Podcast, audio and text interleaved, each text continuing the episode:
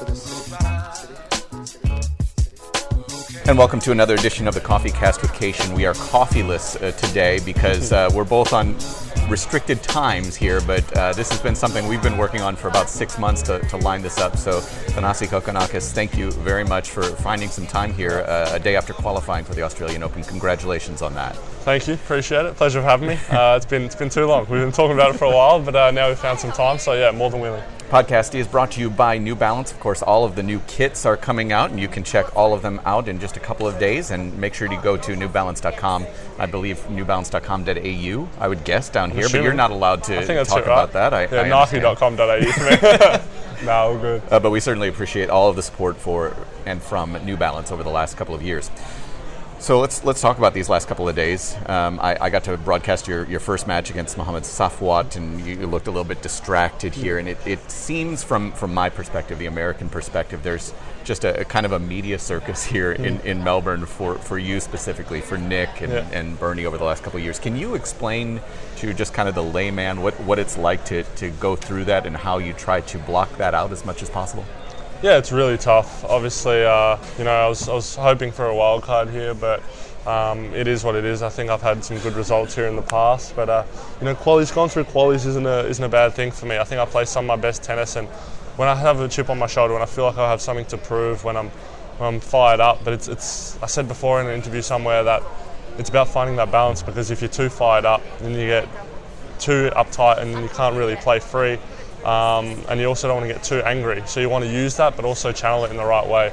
So, but yeah, there- there's, there's been a bit of a circus going on. Um, but I just had to had to focus on myself and uh, worry about what I'm doing right now, um, and kind of just take it day by day. And because I know qualies is really tough. I haven't Yeah. qualified for a slam before. I got really close when I was 18. I think I had a match point in the French Open last round, and that one knocked me around for a little while. So yeah, as I said, qualies is tough. Like it's, I know the levels maybe obviously what not quite where it's at Yeah. in the main draw, but everyone's trying to win, and a lot of these players have been top hundred or been there before and Yeah. are fighting back from injuries or are getting a little bit older, and they're experienced veterans and they know how to play on tour. So you just got to kind of back it up day by day and then just be ready for the battle. Yeah, because I actually did the next day. I did Viktor Troicki. Yeah, exactly. And it's just like, good Yeah. lord, you've been 12 in the world, and you're having a. But he, you know, he found a way. Yeah. Uh, much like you did the last couple of days. Yeah. That being said, uh, playing Peter Polansky in the final round of qualifying. I mean, you just. I assume before the match you just penciled in a W. as He's getting a lucky loser. I, I, I said a, to a few people as a joke. I actually like Pete a lot. He's a, he's a really too. good guy. Um, he's pretty he's pretty quiet at the start, but then and you think he's a bit quirky, but then when you get to meet him, he's actually hilarious and uh, he's a really good really good dude and a good mate of mine on tour.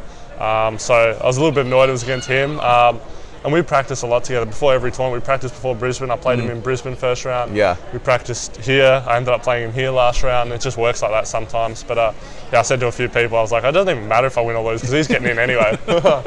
but uh, no, I don't know. He deserves it. I'm, I'm so surprised he hasn't been top 100. It might Yeah. be a mental thing. I'm not sure what it is, but his game's definitely good enough, and he's been chipping away at it for a while. So hopefully he gets there. Um, but if not, I think he's had a, he's had a good career regardless. But uh, yeah, it's tough. Every match had its own little challenges. I was up a set and a break uh, in the first round against Safwat. I started off the match really well, and then again, I just know I wanted to qualify so badly here Yeah. that uh, yeah, I played with a bit of a chip on my shoulder, and I knew when it got to crunch time a little bit, I was getting a bit edgy, a bit Yeah. uptight, and I wasn't playing with that freedom that when I know I can play, I feel like I'm a very good player. So I had that in all my all my rounds, um, but. Sometimes that's it. Sometimes the biggest wins you have and the most important ones are, uh, are the scrappy ones you can kind of claw out. So, in, in talking about Polansky, there, you say his his career is successful regardless of whether he's top 100 or not. Yeah. And so, I'm interested to hear what you think is success within your career. And obviously, injuries have hampered you so much over the last couple of years. How, how do you, you view success versus failure and, and expectations? It's a tough one. Obviously, everyone wants to put a label on you of what you can be, whether it's a top 10, top 20, top 30 player. But and, and coming up, everyone grows up like I want to be number one in the world and win slams, and it all sounds unbelievable when you're younger, but it's it's not that easy. Yeah. And even some of the top players are just like who you'd almost pencil in, you'd think they'd have one, but it just doesn't work like that. So you never know what your chance is going to come. You just got to be ready and hopefully grind out day by day. And, and some days I haven't done that in the past, uh, but I'm trying to do that more and more. Start being more consistent with uh, just just how I approach things uh, every day. And, and when my opportunity comes calling, um, hopefully I'm going to be there. But again, being healthy is a big one for me. for me, I just want to reach my potential, and, and I know where I can play because when I play practice, I'm so relaxed, I'm so free, um, and I can play at a really good level. So uh, I've shown that sometimes in tournaments, but it's about being healthy and, and, staying on the court and being consistent enough to have confidence in my body and my mind that I can do that in a big match. So I assume you do have, in, in this regard, some goals about I would like to be top 10 or, Yeah. or whatever it may be. How, how do you balance um, just this idea of, yeah, you do have the long term goals with staying within yourself within that one day, within that one stretch, whatever it may be? So I've been speaking to a few people, and, and I've started to tap into Darren Cahill Yeah. a little bit more. Um, I, I knew kind of of him, and we spoke a little bit, but just here and there, passing comments. Um, and he was always like watching out for me and looking out for me. But this kind of last sort of few months, sort of mid to end last year, I started to tap into him a little bit more and just kind of listen and uh, speak to him a little bit more. And he, he told me the next two years for me isn't about my ranking, it isn't about uh, my tournament wins or matches wins. It's about it's building myself in two years' time for when I'm what 24 to be ready and have a real crack and be in a good position. Whether I'm he, he honestly said, if you're 200 in the world, I don't give a shit. As long as you're healthy and playing a lot of tournaments and your body's ready, because your tennis isn't the issue. So they're, they're, they're good things to hear, especially from someone like that. So that, that's where I'm going. Obviously, I don't want to be 200 in the world Right, in two years. right. Uh, if I see you again in California Yeah. somewhere for a challenger, I mean, it's a great place, but with all due respect, I hope to never be there again. But you know, everyone does it at some point. Sam, Sam did it for a little bit Yeah. uh, when his career was kind of. He thought he was struggling a little bit. He went back and killed it, and now, yeah, he had probably one of his best years on tour after that. So there is a place for it. Agassi did it obviously in the past, but yeah, with all due respect to the Challenger Tour, I hope to not be there very long. So, can you explain the, the difference um, for, for people who are listening to this? A lot of them are going to be Challenger fans Yeah. and see you at that level. Why it is so hard to get out of that level um, for, for a lot of players, the mentality that, that you get kind of stuck there. First and foremost, it's tough. Like there's there's some good players there, but it's also easy to lose focus in a way because it feels like the tournaments just roll on and it's the same sort of you see the same faces in the same week and uh, there's not a lot of money to play for. You got to look at the points more so for challenges. Um, and I, I don't know, everyone's everyone's really scraping and clawing to, Yeah. to be there, and, and they kind of want to win every week. And if you're not on your game 100%, you can find yourself getting bounced in the first round and not be ready. And there's always a tournament next week, but sometimes you get comfortable with the players around, you start to make good friends with the players, and you're just like, oh yeah, it's an easy one here, it's an easy schedule. You know some people, maybe you know some host families you've stayed with in the past, and everything's just comfortable. So it's about really pushing yourself and, and thinking, no, I'm above this level. I've got to work harder, and Yeah. I've got to prove to myself and others that this isn't where I belong. Do you feel like you've you've done a good job of that, of managing that aspect? Some days yes, some days no. I think I'm on the right track with it. Um, I think I've found the balance because I got a few people have told me in the past, like, yeah, you can play well when the lights are on, but sometimes uh, when there's matches you should win and the grindy ones, you're not willing to do the, the hard yards. So I think that was a good thing for me, winning two challenges at the back end of the year and showing that. Um, and kind of digging that out because, as I said, those challenges wins for me are just as important as the big ones you get on tour because that's all the work that people don't see and even not even just the wins on the challenge, challenger, the practice weeks beforehand that you don't see that build up to those, that build up to the wins like Federer. So, I was talking and did a podcast yesterday with Jarmere Jenkins. Yeah. I don't know, did you play him at all?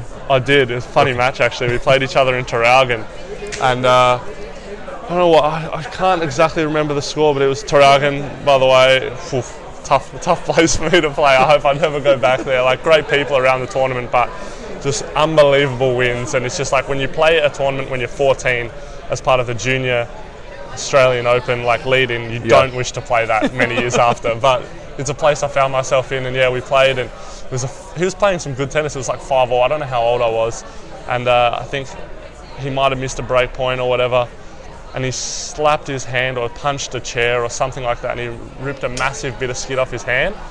And then uh, I remember so there was like a five minute delay or like 10 minute delay in between my serves, like five all juice or something. Lost the next two points, got broken, lost the match, and I was even more pissed than he was. Uh, he got ripped the skin off. So, uh, but he's a good dude, and those are those are memories you can just remember. So the, the reason I bring him up is we talked about what what he I don't say want to say wishes he could have done differently, but what he would say to his himself around those Yeah. times, and it all, all kind of boiled down to the idea that tennis is not everything. Yeah. The idea of exploring cities and Yeah. finding other outlets so that you're not just stuck in a hotel room, etc. 100%. What what are those things for you, um, and how are you trying to enhance them right now so you're not just stuck in a rut? For me, I love, I love other things as well. Um, maybe if I put all my focus into tennis, I'd probably be in a better spot. I don't know, but mentally, I don't know if I'd be in a better spot because I, uh, in 2016, I was really struggling. I had the surgery and uh, I, my levels, man, I just literally was stuck in this cycle of injuries where I mentioned it before, like I didn't want to leave the house. I didn't feel like I deserved to be anywhere. Like people know me for being a good young tennis player, um, and I couldn't really do that. I didn't have that, so I was like, I don't really have anything to celebrate. I don't really have any reason to go out. So what made me happier was just kind of sticking to the things I love. I love PlayStation. I love hanging out with mates. I love going out a little bit um, and enjoying that aspect of it, and just doing stuff kids my age do. And, and there's a time and a place for it. Uh, so it's about me trying to balance that a little bit better. I love my NBA. I love basketball. Yeah. So I'm aware. yeah, exactly. That's all I tweet about. I care more about that than my tennis matches. So uh, I've got that outlet which I really like to tap into, and uh, that keeps me distracted. Because if I think tennis, tennis, tennis all the time, Yeah. it drives me insane. So let's talk a little bit about James Harden. Yeah, um, I think somebody somebody on Twitter last week compared him to Picasso, in that he's you you have an appreciation for the mastery of what he's able to do. Yeah. But sometimes you're just kind of like, Ugh. Yeah, it doesn't have that that? that Yeah. prettiness, if you will. Yeah. What what what what draws you to him? So I was, I'm a massive Chris Paul fan. Like we were with the same agency uh, at CAA a little bit ago, and that's how I met him through him. And we follow each other on, on social media, and uh, we talk a little bit here and there. And that's a he's a good dude, and that, that was pretty sick. So he was with the Clippers, Hornets initially. Yeah. Then he went to the Clippers, so I was a Clippers fan, and then he went to the Rockets. So I'm not really a bandwagon fan, even though they had a good year. Um, but yeah, just watching Harden and what he's done. And, the thing which I can take appreciation from the, the basketballs is they play so many games. Yeah. And they're playing back to backs and and they the good players from the decent players or the great players from the good players is just that they're able to back up that consistency and, and that work ethic time and time again and prove night in night out that they're the best. And Harden has literally been putting Houston on his back since he got traded from OKC and yeah he draws a lot of fouls and people might not like it but you've got to respect the craft and how he does Yeah. it because if you don't want to foul and don't just don't touch him. Yeah, But like if you if you're not close enough to him, he's going to make the shot. So he's, he's actually a wizard, and I think for sure he's the best offensive player in the league right I now. completely agree. Yeah. I, I I think LeBron is. Yeah, I'm from the Chicagoland area. I'm Yeah. supposed to say Jordan, but Jordan. I think LeBron is, Yeah. is the best that there possibly is. Yeah. Have, have you talked to Chris Paul specifically about that, about backing it up day after day, or, or somebody along those lines? I haven't I haven't in general, but it's just I've I've his is just more kind of catching up. I remember I was playing in 2015 against uh, Gasquet and I ended up cramping and. Uh, he was going to come to my box the next round if I won, so I was, I was pissed off when I heard that uh, that he was going to come and I didn't end up making it. But uh, not not really about that. But these are just things that you talk to other players on tour Yeah. about. Um, guys like Andy who have been there, guys like Rog, um, they kind of they kind of understand that aspect. But from him, it's more of just like a catch up, hope you're doing well type thing, Yeah. um, and just like wishing him all the best for tournaments, so it's, uh, for for games and playoff series and stuff like that. So just pretty low key with stuff like that. Um, I know we're approaching your, your time limit. No, that's I'm, right. I'm going to get back here pretty soon. Um, it's it's an interesting political atmosphere down here in terms Yeah. of the tennis Australia aspect, and we're not going to delve into it Yeah. too much um, Yeah. because I, you're you're past that at this point. Yeah, You're yeah. getting into the main draw, but Yeah. it, it- we don't necessarily understand it from the media perspective. You know, Yeah. we just kind of like to pit sides Yeah. against each other. There's obviously much more depth, which you and, and others might know about. How, how do you think we as a as the media could better understand that aspect and, and maybe some of the depth of the, the human and peop humans involved? Yeah, uh, it's a good question. It's tough. I mean, it's it's a it's a, it's a tricky subject. There's a there's a lot going on behind the scenes which not everyone knows about, and I, I don't know. I don't know. That, that's that's part of the media's job. It's it's tough for them to unless they have direct connections with the players and the people involved. Then it's tough for them to to really understand what's going on. But as a, as a player, you just got to try and put that shit aside, honestly, and just, just work on what you need to do on court, and eventually, hopefully, just let your racket do the talking. Because Yeah. bottom line is, you're good enough, you're good enough. And uh, that's all it comes down to. Yeah, there's a little bit of shit that comes along the way with getting there, but uh, if, if your game's good enough and you focus and you want it bad enough, it, it should happen for you. I think. Do you think you're accurately portrayed in the media? Uh, I think so. I think it's the sometimes the people that actually don't really know the person and they kind of only watch a little bit of tennis sort of come January time if you're from Australia and they hear a few names and read some headline and then they just lump it together. Yeah. But those are the people as a player you don't really even think about. If, if they don't really know what's going on and they don't really mean much, then you kind of just scrap it. You just worry about what you need to do on court and, and worry about yourself going forward. It's but int- yeah, when, when I came up, uh, you were talking with, with Nick. yeah. Um, and, and every time I've seen him, literally every time, he says to me the exact same thing. And he says to me, you know, the challenger guy, I don't think he remembers my name, which is fine. um, but he says, I miss those days. Yeah. And so uh, in, I saw him in New York and I said, what do, you, what do you actually mean by that? And he said, it was just so simple. Exactly. Yeah. yeah. Um, you don't have to worry about all that other shit. Yeah, well, there's uh, especially then because yeah, at, at that point where, when names and people heard us like we've got potential, but there's no real expectation on us, Yeah. And we're just enjoying it. We're young, we're playing basketball like in between games, and, and we're really just enjoying uh, being out there. And again, you're traveling with your mates, so that's where people Yeah. can get comfortable on the challenger circuit. Uh, you're traveling with your mates, you're always enjoying it. Uh, if you lose, if you win, whatever, you go to LA Fitness the next day and just play basketball, pick up hours for five hours. So we, we used to smash that in the challenges, and maybe that's why we get injured a bit. But uh, I think that's what he means, where you just hang out with each other, not really worried about all the other stuff that's going on. You're not really worried about money. You're not really worried about results and like winning tournaments at that point. You're just kind of enjoying the journey a little bit when you're that age and, and building up. And me and Nick have known each other for so long. We've got a lot of the same interests. We're, we're different personalities, but we've got a lot of things we like to. We love to play PlayStation. We always sledge each other about NBA and basketball, and, and we spend a bit of time off the court together. But uh, so we miss those and just just pretty much talking shit. It's, Yeah. uh, I mean, you're you're next to get the, the shoe, the crossover shoe, right? I'm a bit away. I need. A, I need a. That'd be sick. That would be sick. Something with Jordan brand or something. Who would be you? sick. I mean, who would I be have to go Chris Paul. Okay. To- even though I like Harden shoes, the Adidas right now, but uh, no, I, I'd- Chris Paul's with uh, Jordan, and Jordan and Nike obviously affiliated. But uh, yeah, it'd have to be like my favorite NBA player. So it'd, it'd have to be something like that, I reckon. at this point, at this age? Yeah. If you had gone back, say, to when you were 13 or 14 and dedicated yourself to basketball, how far do you think you would have gotten? Oh, it's tough to say.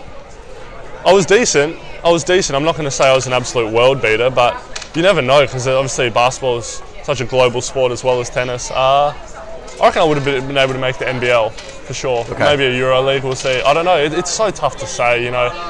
Again, taking the injuries out of it yeah, and all yeah, I stopped because I hated uh, hated Sunday practices, and then I realised I was like, "Fuck!" In uh, in tennis, there's you get a lot more of those, and I was doing some ridiculous hours when I was younger. So, yeah, when I knew, but I was a selfish selfish kid too because I was like, when I was playing basketball, if my team won and I played like shit.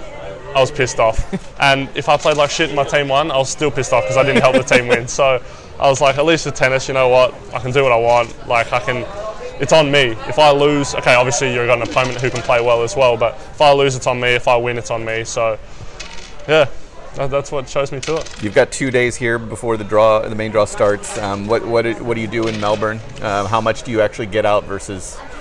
I, I assume you being a, a known personality here, uh, it's a, it's a little bit different when you walk the streets than if you're in New York. Yeah, it is a little bit different at times. Um, especially especially when I was playing and you have those big wins and you go out and everyone just kind of looks at you like you're in a zoo.